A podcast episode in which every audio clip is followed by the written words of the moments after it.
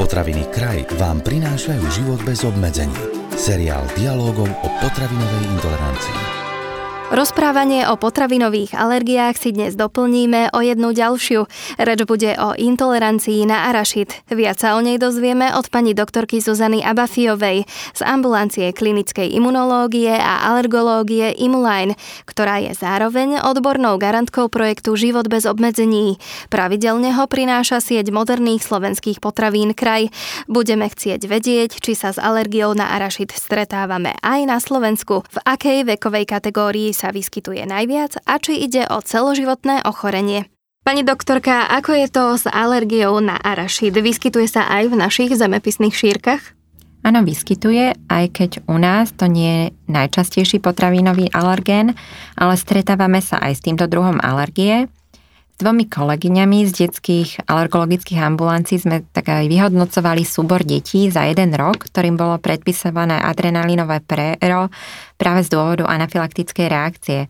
A v tomto našom súbore bolo vyhodnotených okolo 133 detí a z nich 67% detí z dôvodu anafilaxie na niektorú práve potravinu a čo bolo zaujímavé, až 37% detí malo adrenalinové pero predpísané práve z dôvodu anafylaktickej reakcie na arašidy a to aj nás samých prekvapilo, lebo takýto súbor sme si predtým nevyhodnotili. Takže bolo to veľmi zaujímavé.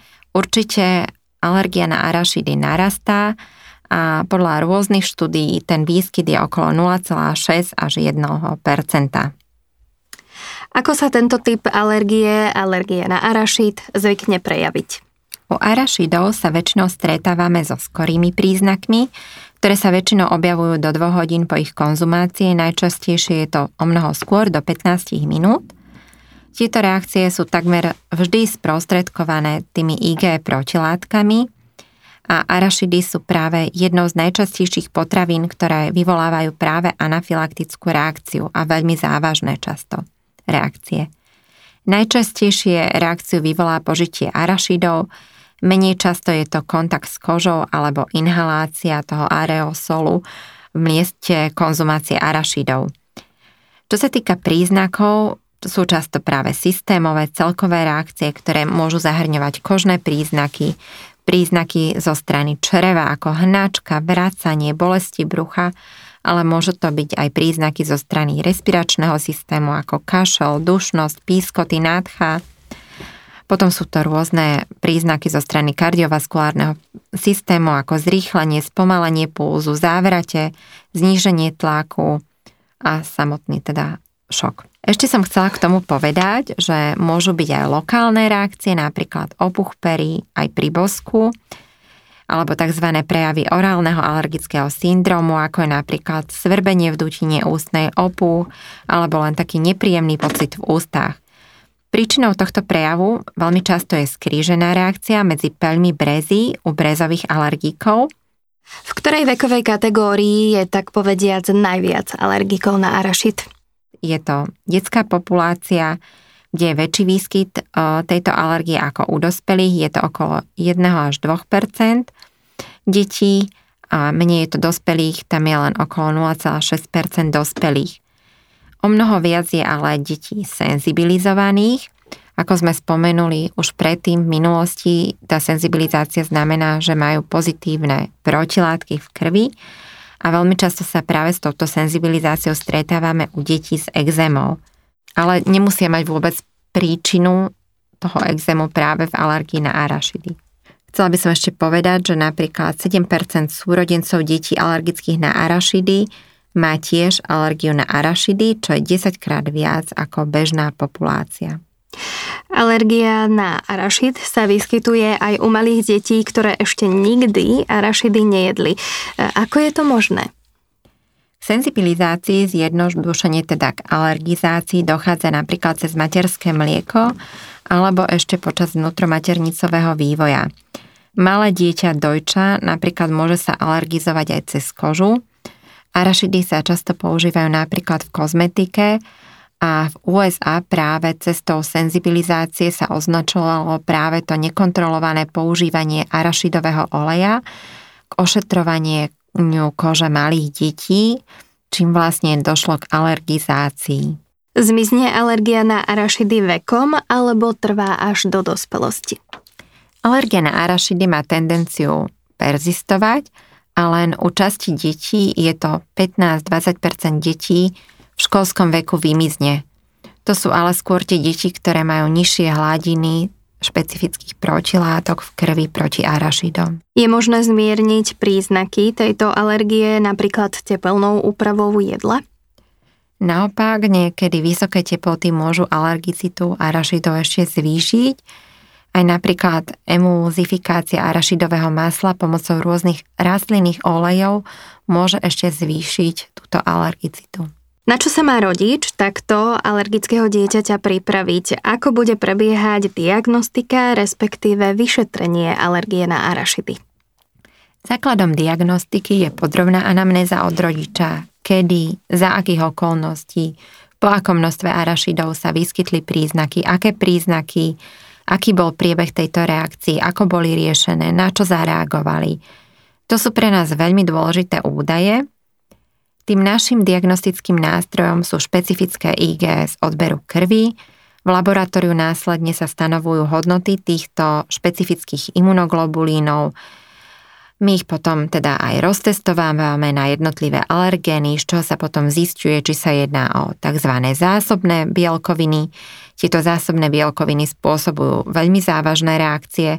Môže sa však jednať o alergény, ako bolo spomenuté, krížovo reagujúce napríklad z pelmy brezy a v tomto prípade sa väčšinou jedná len o lokálne, menej závažné reakcie, ktoré sú skôr v oblasti dutiny ústnej. Okrem odberu tej žilovej krvi robíme kožné testy, buď komerčne pripravovanými alergénmi, alebo tzv. prik testy, keď použijeme čerstvý vo vode rozdrvený arašid a túto tekutinu aplikujeme na kožu pomocou vpichu mikrolancetkov, tento alergen v podstate vpravíme do podkožia a u alergického pacienta sa vyvolá alergická zápalová reakcia, ktorá sa prejaví vo forme pupenca za obdobie 15-20 minút po tej aplikácii. Sú pacienti alergickí na arašidy, alergickí aj na iné druhy orechov?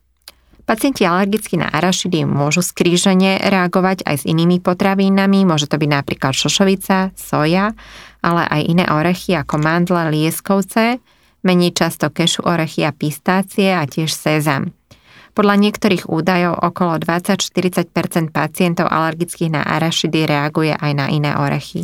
Pani doktorka, ako sa alergia na arašidy a možno vo všeobecnosti na orechy lieči? Základom liečby je ich vylúčenie zo stravy. V prípade závažných reakcií je táto eliminácia potravín s označením môže obsahovať stopy orechov aj v takom malom množstve. Dôležitá, sú však pacienti, ktorí istú prahovú dávku tolerujú, vždy to závisí od povahy samotnej tej reakcie. Existujú však aj situácie tzv. kofaktory, ktoré môžu aj zhoršiť túto alergickú reakciu. Napríklad môže to byť napríklad námaha po konzumácii alergizujúcej potraviny, alebo môže to byť stres, prítomný nejaký infekt, alebo môže to byť použitie rôznych medikamentov, hlavne protizápalovej liečby. V rámci štúdií, keďže arašid je veľmi závažný alergén, sa skúšajú rôzne formy liečby, skúša sa alergénová imunoterapia, kedy napríklad pod jazyk sa podáva vlastne alergén v postupne sa zvyšujúcich dávkach, alebo orálne. Potom sú to rôzne formy tzv. epikutánej liečby, kedy alergén prechádza do organizmu cez kožu a tak sa navodzuje akási neodpovedavosť imunitného systému na arašidový alergén. Čo sa týka podávania alergénov v postupne zvyšujúcich sa dávkach, stále sa vlastne zistuje to množstvo, aké množstvo je nutné podať, ako často. Čiže na arašidy je skutočne veľa prác, čo sa týka aj tejto imunoterapie, asi najviac zo všetkých potravinových alergénov. A akú úlohu hrá v tomto prípade prevencia?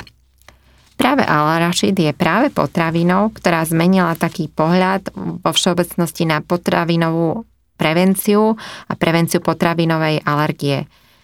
Bola taká známa štúdia židovskej populácie, ktorá žila v Izraeli a vo Veľkej Británii. Tí deti, ktoré žili v Izraeli, mali zavádzaný arašid ešte pred 6 mesiacom života v rámci takej tradičnej kuchyne a deti žijúce vo Veľkej Británii až po 6. mesiace.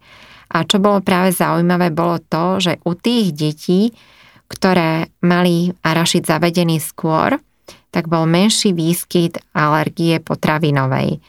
Následne sa študovali potom už aj iné potraviny na základe tohoto protokolu a teda s veľmi podobnými závermi. Práve ten arašid zmenil vôbec pohľad na prevenciu potravinovej alergie. V roku 2015 vznikol taký konsenzus odborných spoločností Severnej Ameriky, Európy, Japonska, Izraela, Austrálie, Nového Zélandu, ktorý počiarkuje takú potrebu práve odporúčaní, ktoré by zahrňali možný benefit práve skorého zavedenia arašidov do stravy dieťaťa ešte v čase toho zavádzania príkrmov. Chcela by som podotknúť, že nemáme si predstaviť, že podáme malému dieťaťu arašid, ktorým by sa mohlo pridusiť, ale v rámci toho v podstate v nejakej formy.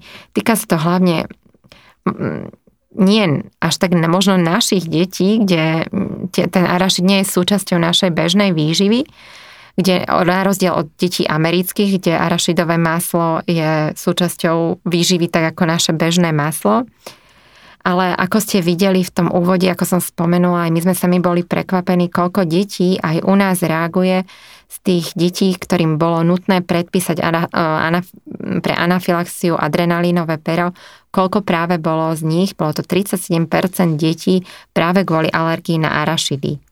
Potom sú deti, ktoré majú vysoké riziko, tam je vhodné zavádzať tieto potraviny obsahujúce arašidy do stravy dostatočne skoro, udáva sa podľa týchto odporúčaní a napríklad aj deti s ťažkým exémom, alergiou na vajíčko, keďže práve u nich sa alergia na árašid vyskytuje v zvýšenej miere, by mali podľa tohto konsenzu byť vyšetrené špecialistom, v podstate dosť skoro medzi tým 4. 6. mesiacom, života, po prípade by sa im urobiť expozičný test a mala byť, byť taká posúdená vhodnosť zavádzania arašidov, ale toto je veľmi ťažké uviesť v podstate do klinickej praxe.